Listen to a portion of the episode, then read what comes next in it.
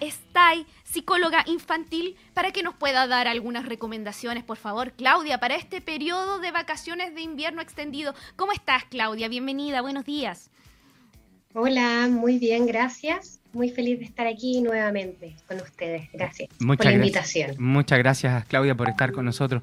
Eh, se viene eh, un periodo especial, eh, porque eh, se nos vienen estas vacaciones extendidas, eh, tres semanas y media prácticamente que los chicos van a estar en casa. Uno como papá está más o menos seteado para eh, dos semanitas de vacaciones eh, entre medio del proceso escolar. Los niños también están más o menos acostumbrados a eso, pero ahora se nos extiende por razones sanitarias, por las razones que ya hemos conversado antes.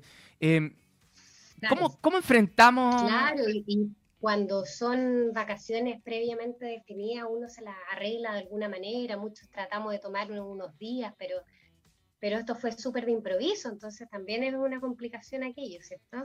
¿Cómo lo enfrentamos, querida Claudia?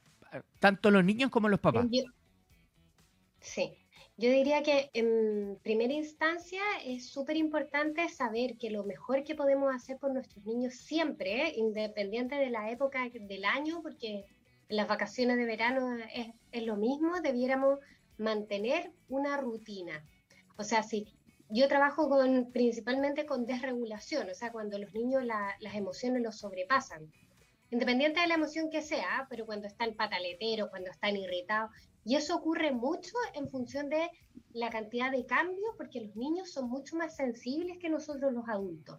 Entonces, cuando existen cambios tan abruptos como estos, por ejemplo, que se nos extienden las vacaciones, que no hay mucho que hacer, que se aburren, se ponen también difíciles, pues se ponen irritados, se ponen pesaditos, digamos.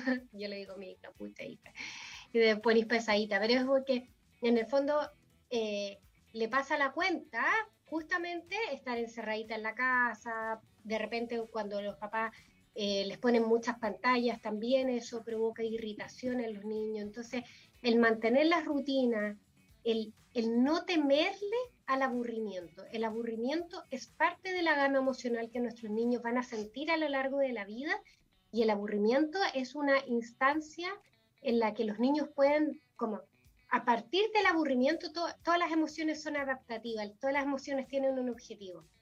Entonces, cuando nuestros niños están aburridos, esta es una oportunidad de generar creatividad, ¿ya?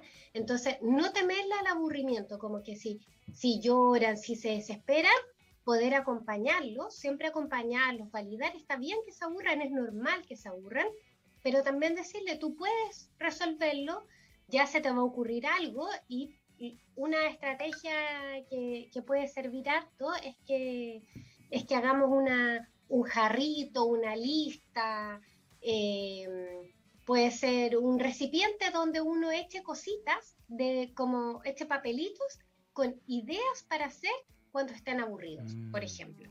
Entonces, tener ordenadita la rutina mantiene como la estabilidad emocional, que en la mañana se levantan más o menos tal hora, para que no se acuestan a la hora del dedo también, eh, a qué hora pueden, no sé, pues, hacer ciertas cosas que tienen ciertas restricciones, por ejemplo, las pantallas, que siempre deberían tener límites para los niños, no estar viendo todo el día tele, por ejemplo, o videojuegos, que es más nocivo aún que la pantalla como eh, más pasiva, como la televisión, los monitos animados, y eh, hacer este jarrito que permita que el niño pueda gestionar de alguna manera eso que, le está pasando en ese momento de aburrimiento. Y decir, por ejemplo, ya sí, puede ser fome, pero tengo, no sé, voy a jugar con plasticina, o tengo material para hacer esta cosa, o mm, puedo jugar con Lego, no sé, di- distintas alternativas en función de los intereses de los niños.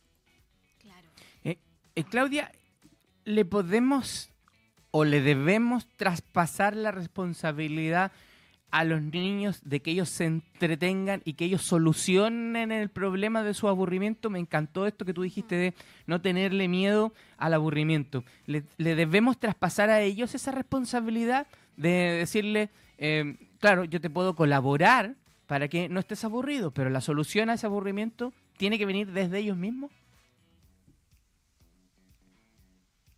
Sí, es algo así. Siempre que de alguna manera esto no sea como un... sie- Siempre los desafíos para los niños tienen que ser como graduados ¿Me escuchan bien? Sí. Que me veo un poco cortada, entonces tengo la duda si se está escuchando bien. Te escuchamos ¿Sí? perfecto. Ah, súper. Acá. Ya, entonces, siempre los desafíos tienen que ser graduados, moderados en función de las características de estos niños, ¿ya? Si tenemos un niño, como muchos niños que yo atiendo que han, que han estado pegados a la tele durante gran, largos periodos de tiempo, que llegan del colegio a meterse, por ejemplo, en las pantallas, a ese niño no le puedes pedir que gestione el aburrimiento, porque ese niño tiene condiciones de alguna manera previas que hacen que no tenga la habilidad para hacerlo, así como tan fácil. Entonces para ese niño es como un objetivo enorme, gigantesco, y por supuesto que le puede pasar la cuenta de manera más abrupta y ser más difícil para los papás también. Cuando uno, por ejemplo, voy a, voy a hablar, lamentablemente, yo, a mí me, me da lata meterme en este tema, es complejo, pero en el tema de la pantalla es, es todo un tema. Eh, cuando uno efectivamente, los niños están como adaptados a, a la estimulación que es muy, muy eh, como intensa de las pantallas, es muy difícil como llegar y, retirarlas. Y pasa lo mismo en instancias como esta. Si nosotros necesitamos que nuestro hijo se aburra, hay que acompañar, hay que guiar, hay que dar desafío. Sí, está bien que el niño gestione su aburrimiento, como dices tú, que tome la responsabilidad, pero que tome una responsabilidad durante, por ejemplo, media hora, si no lo ha hecho nunca antes. O, eh, no sé, pues entre las 2 y las 4 de la tarde, que él sepa en qué momentos no va a contar con su cuidador y qué puede hacer y que él cuente con la guía de ese cuidador para saber qué alternativas existen. O sea, incluso nosotros debemos decirles a los niños, está, está bien que te aburras, no tiene nada de malo que lo hagas. O sea, si te pasa, no es terrible, na nadie se muere de aburrimiento, pero sí podemos buscar una solución, Y yo te puedo ayudar en eso. Sin embargo, es, es posible que hoy día, por ejemplo, sea más fome y que, o que incluso estemos los papás en, en no sé, pues en eh, teletrabajo y el niño esté como pegado a uno porque esté aburrido y que te reclame. Entonces, uno pueda, puede mantenerse cerca, validando, entendiendo, diciéndole que está bien esto, sin embargo, sin solucionar esto en el, pensando que ese desafío es acorde a las necesidades de ese niño, acorde a las capacidades también. Me hace mucho sentido, Claudia, lo que estás diciendo, mucho sentido, de verdad. Pienso, siento que ahora son pocos los niños que tienen esa habilidad. Es que la mayoría está expuesto, muy expuesto al tema de las pantallas, como tú dices. Entonces son pocos niños. Hay unos que son más creativos que otros, indudablemente, y que tienen esa capacidad de generar juego espontáneo mucho más fácilmente. Pero hay otros que les cuesta, de verdad que les cuesta, sobre todo como tienen esta estimulación permanente de las pantallas. Ya el tema casi del juego está un poquito, por decirlo así, olvidado y necesitan una guía casi permanente para poder generar este tipo de actividades. Y a veces los adultos, claro, no, también nosotros ya en las etapas de juego las tenemos muchas veces olvidadas. Hay, hay, hay, adultos que nos cuesta ser un poco más lúdicos, más didácticos a la hora de jugar. Entonces, pedir el acompañamiento a veces también es complejo para los adultos, pues poder ponerse al nivel de los pequeños e incentivarlos a generar un juego que pueda... Eh, de alguna manera sacarlos de este tema de las pantallas y poder hacer este aburrimiento un poco, un poco más productivo, por decirlo así. Porque nosotros de verdad como adultos también la, le tememos a los, al aburrimiento de los niños. Mm. Disculpa, te interrumpí. Te decía que el trabajo de los niños es jugar, o sea, este, esta posibilidad efectivamente de, de tener espacio libre donde puedan sentarse y aburrirse, ya es productivo para ellos. Eso genera de alguna manera conexiones nerviosas que son muy, muy importantes para ellos. Y la creatividad surge desde esos momentos. O sea, la creatividad de empezar a, jugar con un botoncito que me encontré, surge de que, o, o yo recuerdo muy bien como instancias como de, de, de, presencia plena, o sea, de poder estar como conectado con, con, con, lo que está pasando en el presente, de aburrimiento total, que de alguna manera puede ser que son súper sanas para los niños mm. y, y, son necesarias para los niños y que también son necesarias para los adultos, pero que nosotros también dejamos un poco de lado. Yo, yo me refiero a los niños porque estamos tratando de ellos, pero ocurre también con los adultos, o sea, uno ve que el, adulto tiene 10 minutitos de, no sé, de, de, ventana antes de una reunión y agarra el celular y se mete en las redes sociales o prende un pucho, ¿cachai? Como que podía hacer miles de cosas, pero en el fondo como que el estar presente sin tener una ocupación es un mal de todos los, como de todos los seres humanos, una cosa tremenda que nos ocurre, nos ponemos ansiosos. El estar presente, el estar como eh, sin ocupación, el, el, en vez de el ser en vez del hacer, es una cosa que es compleja para todos y que sobre todo para nuestros niños hay que ayudarles a cultivar. Claro, eso, deja, antes que se me vaya la idea, Claudia, con respecto a esto mismo, al tema de, temerle al aburrimiento de los niños sobre todo, es muchas veces yo siento porque eh, cuando están aburridos empiezan a explorar, lo que es muy bueno, empiezan a explorar a veces con elementos de las casas que nosotros como papá no quisiéramos que jueguen. No sé, me pongo en el lugar cuando se meten al baño y te dan vuelta todo y empiezan a, hacer o a la cocina, y sacan los tarros de la leche, del café. Uno se enoja, uno se enoja porque te dejaron la escoba, te dejaron todo sucio, pero en el fondo hay que también uno flexibilizar un poquito la mente y decir, ellos están explorando y están buscando una forma de entretenerse. Claro, obviamente hay que dejar todo lo que sea peligroso para ellos fuera de su alcance, que sería lo más recomendable, pero también es bueno que hagan eso ¿no? Sí, de todas maneras, mm. súper, súper bueno.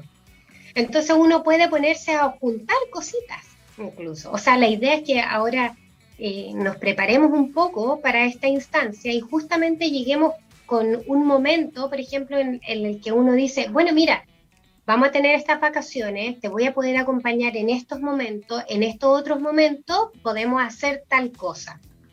O yo no voy a estar. Entonces, te ayudo, porque, por ejemplo, no sé, pues, eh, durante la tarde van a haber tres horas o X tiempo que no voy a poder estar contigo. Entonces, vaya a poder ver, por ejemplo, eh, la OMS recomienda entre los 5 y los 12 años un máximo de exposición de una hora de pantalla. Menos edad, desde los 2 a los 4 es media hora como máximo. Entonces, si, no sé, pues ven, va a haber una hora de monito en ese horario donde no puede ser cuidado y además, después de eso, vamos a apagar, se, apagan los monitos y puedes, no sé, pues jugar con esto. Y como les decía, como ver si tu hijo le gustan los autos, mira, podemos crear un auto con y, darle algunas alternativas, como ofrecerle el tarrito de ofrecerle el tarrito de, del café eh, o prestarle material, cartón, eh, sugerirle algunas ideitas de videos que también podemos preparar, preparar previamente.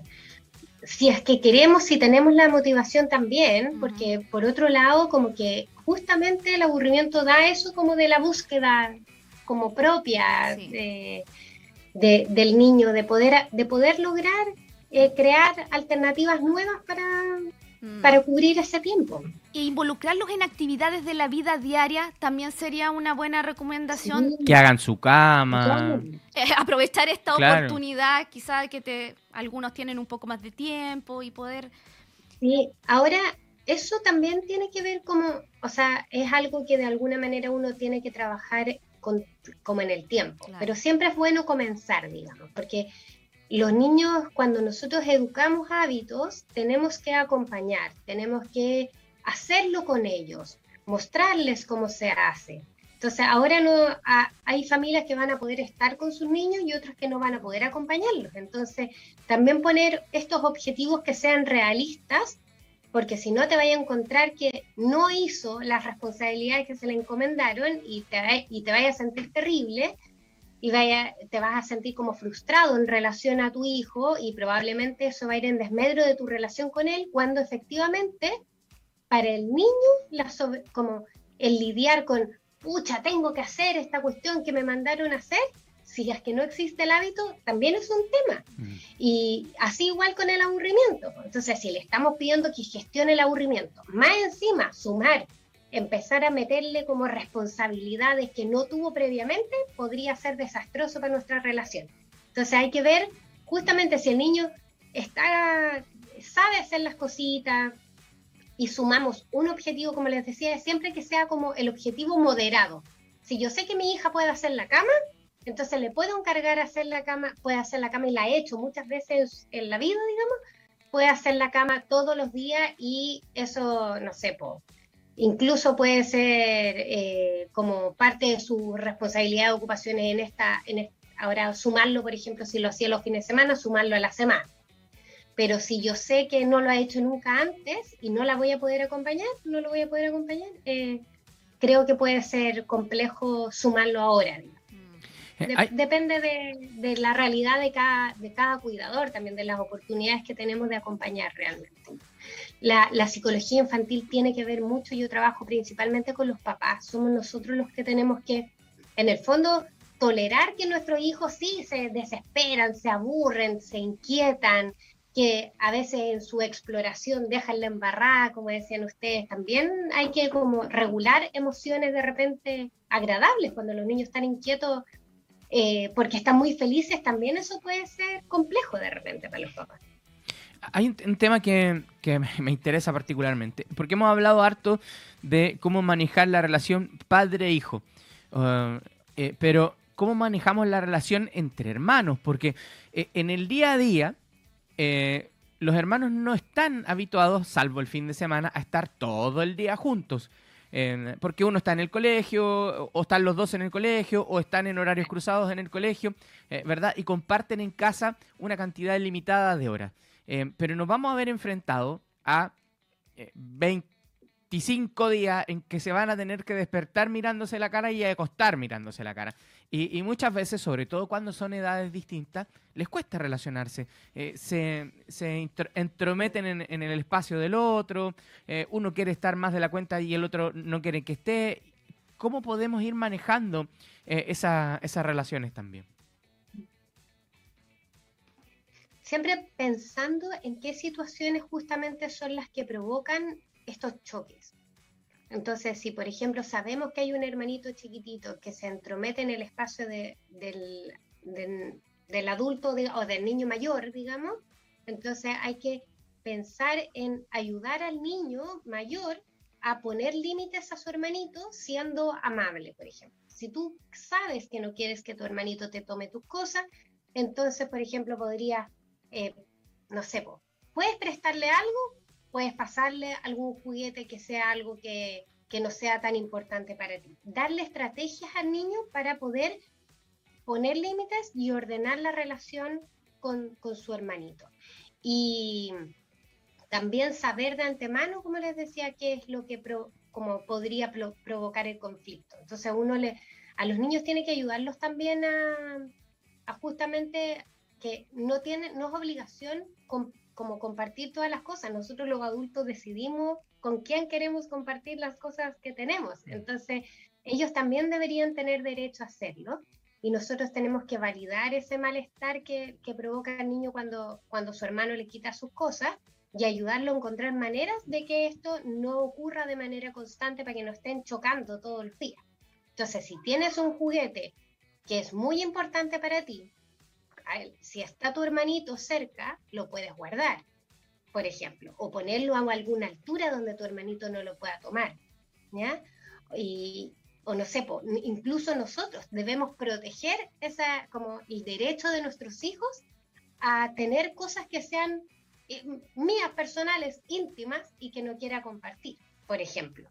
Entonces, eso hace que sea mucho más fácil la convivencia porque ambos niños se sienten como bueno, uno en este caso, el niño chico, hablando del ejemplo, terminaría frustrado, pero no tiene nada de malo, es una frustración sana cuando un niño tiene límites respecto de cosas que son importantes para el otro. O sea, no es un, imperativo, los niños no tienen que tener todo lo que se les ocurra y se les pasa por el frente, ¿cierto? Es como una, frustración sana cuando uno le dice esto no lo puedes tener porque no es tuyo, está bien.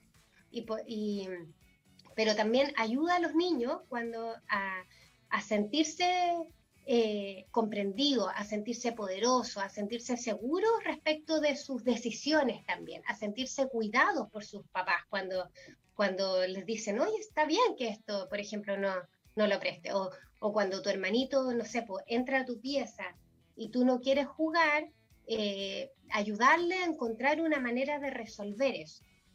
Como, eso tiene que ver también como con cómo cada familia maneja las situaciones, lo que le podemos sugerir. O sea, como los intereses, por ejemplo, del niño más chico, o si mantenemos las puertas abiertas, o el niño más grande podría salir de su pieza y dejar su pieza cerrada. Eso depende harto como de los límites que tenemos como más las reglas internas de la casa.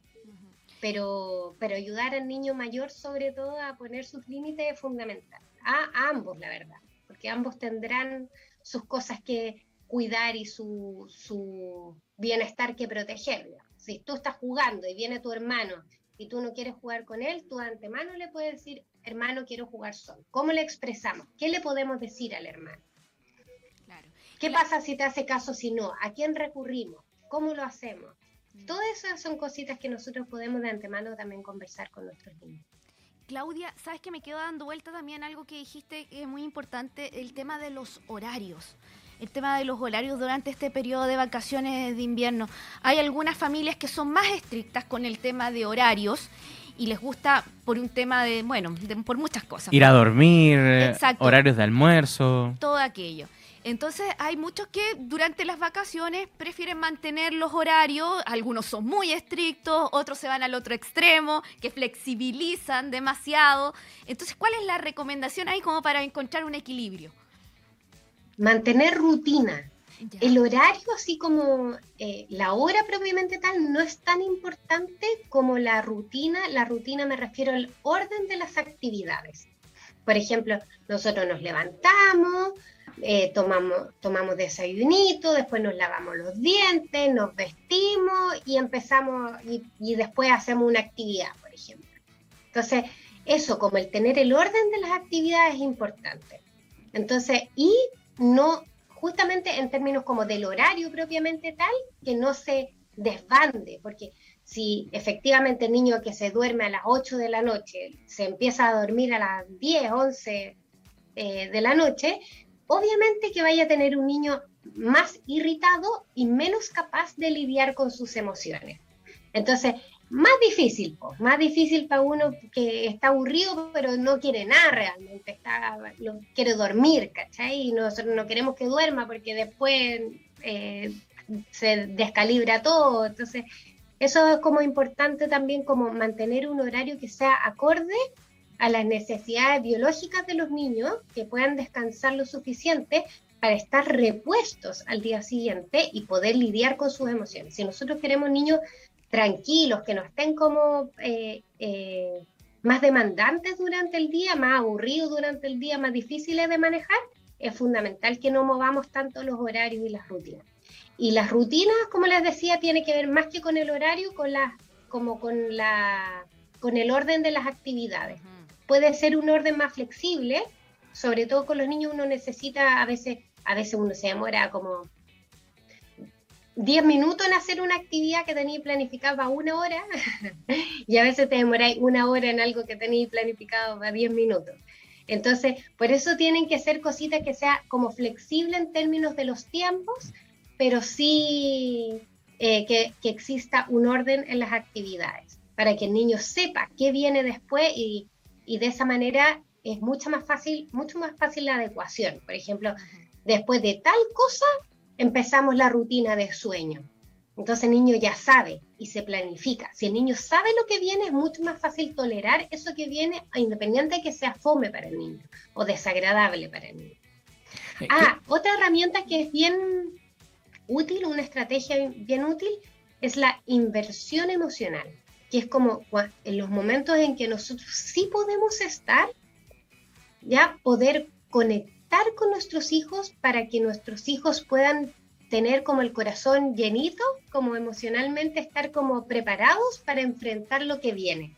Por ejemplo, si sabemos que tenemos una reunión en la tarde, entonces vamos a estar de, de 3 a 6 ocupados, que nuestro hijo va a, va a tener mucho rato para aburrirse, O sin alguien que lo acompañe, entonces lo mejor que podemos hacer es que si tenemos tiempo entre la una y las dos y las tres que dije que empezaba la reunión, es estar con nuestros hijos y no ver tele con nuestros hijos. ¿ah? Esa no es una instancia de conectar, sino que jugar, hacer una actividad juntos, mirándonos, conversando, leer un cuento, hacer algo que nos permita como que le permita al niño entretenerse y, que tenga que ver con él, como sentirse cuidado, sentirse mm, validado y, sentir el interés de parte de su cuidador. Así el niño llega a ese momento de, de donde tengo que estar solo más preparado. Entonces, me voy a aburrir igual, pero por lo menos ya estuve con mi, con mi papá, con mi mamá. No, no, estuve como todo el día solo, sino que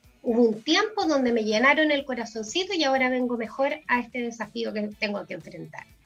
Claudia, em, cortito, lo último.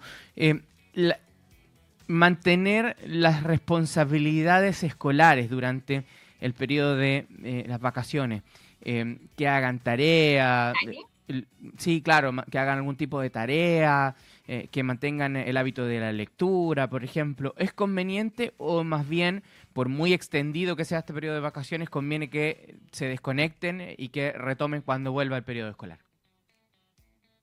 Eso depende mucho como de la situación de cada niño, como para, los niños debieran en el fondo poder aprender jugando. Entonces, si el niño es capaz de de dedicar un tiempo específico cortito a sus actividades y que no, no le resulte como algo terrible, como no tiene nada de malo. Ahora la idea es que efectivamente ellos puedan tener tiempo de dispersión también, que, no, que no estén haciendo tareas todo el día, todos los días, como, sino que, que sea algo como provechoso, que al niño también como que uno pueda hacer, que si, si existe dentro de la rutina, al niño le va a hacer sentido, que es importante, que sea algo ¿sí? acorde a sus habilidades y posibilidades, no tiene nada de malo. Ahora, como les decía, siempre privilegiando el tiempo de la dispersión, privilegiando, privilegiando el ocio, privilegiando el aburrimiento por sobre la tarea, digamos, que exista en esos momentos. Perfecto, perfecto. Muy buenos consejos, Claudia. Eh, ahí aprendimos bastante quienes somos padres. De repente, de verdad, olvidamos cosas tan sencillas y tememos muchas veces que los niños, claro, se aburran, pero no consideramos que eso también les permite a ellos desarrollarse en cuanto a sus habilidades Em, creativas, a sus habilidades de juego, todo aquello. No hay que tenerle tanto miedo al aburrimiento, la verdad. Hay que saber más bien guiar esos momentos, esos espacios. Encontrar el equilibrio perfecto durante las vacaciones cuesta. Pero bueno, ahí hay que tratar de hacerlo, tratar de poner también que toda la familia colabore en aquello. Queremos darte las, las gracias, Claudia. Sí, harta paciencia. Paciencia, tú lo has dicho, paciencia. Harta paciencia, harto amor para cada familia, porque es, para todos es un desafío. Nuestros niños son, efectivamente, como decías tú, no, mm. Tenemos mucho que aprender, tenemos que aprender a volver a jugar. Eso, por ejemplo, es un desafío que todos los papás debemos trabajar, porque somos una de las sociedades que juega menos con nuestros niños y como les decía recién, la principal ocupación de los niños debe ser jugar.